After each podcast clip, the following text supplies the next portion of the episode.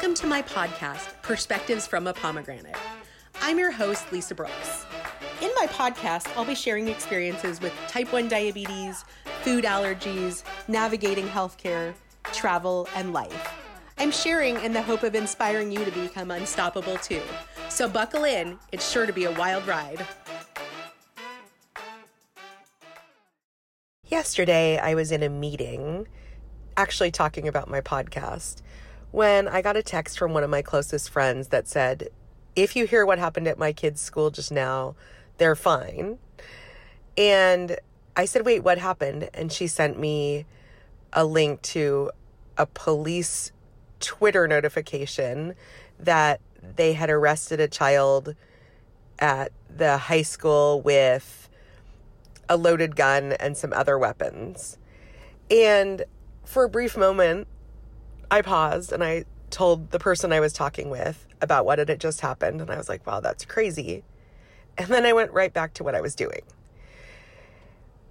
What hit me later on when I talked to my friend was the gravity of the situation. She was telling me that she was texting with both of her kids who happened to be at school during this event and that she was telling them to stay quiet and to stay out of sight and her voice choked up and she started to cry and then it hit me that I think we've all become so desensitized to these events.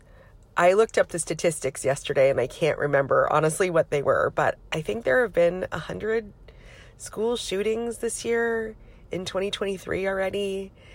And I saw her Facebook post about all of it yesterday, last night, and she was talking about how she was wondering if any text that she sent to her kids might be the last one she ever sent it's really sad and it's really scary. And I debated whether or not to talk to my son about it because kids talk and it was all over the news yesterday and it's a school not far from ours.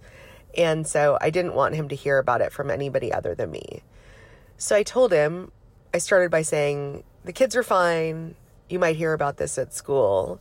And we wound up having kind of an hour long ish conversation about school shootings and intruders and all the drills that they do and what they've learned and it's kind of awful in some ways to be a kid in this day and age. You know, it used to be that we didn't worry about our safety in movie theaters or shopping malls or doctor's offices or hospitals or schools. And frankly, schools feel like the one place where kids should be safe and they're not. And it's heartbreaking. So, my son and I talked about what to do in a situation like that and how to try to stay safe. And it's just a really difficult topic to have to talk with a young kid and to say, this is, you know, a lot of times the kids that come back and do school shootings are kids that were picked on or bullied or, you know, harmed in some way.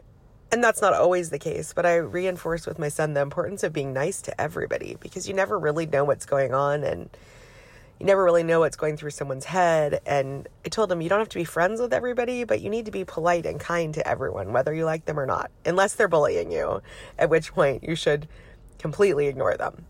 he wanted to know how likely it was that there would be a school shooter or an event like this at his school. So I looked up the total number of schools in the United States, which is, oh, I have a memory issue, as you probably know by now, but it's, I think it was about 115,000 public K through 12 schools in the country. And when you do the math on that, you know, roughly say 100 school shootings this year, and I know that number is not accurate either, but it's actually a really unlikely event to have happen. But it happens to someone. I don't think anybody ever thinks it's going to be their kid or their school or their situation.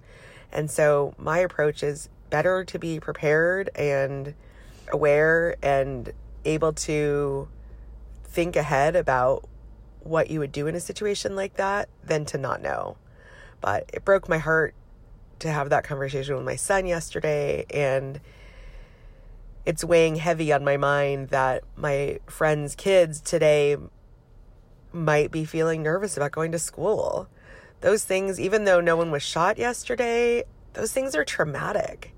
And the impact of those things doesn't go away the next day. I have a friend who works in healthcare who I was relaying the story to yesterday, and she said it took her weeks to feel normal going back to work after somebody brought a gun into the workplace.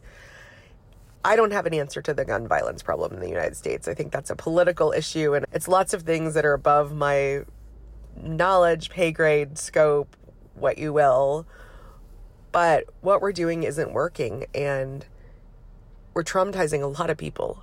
And we're also traumatizing kids by having to tell them to be prepared and to be practicing intruder on campus drills.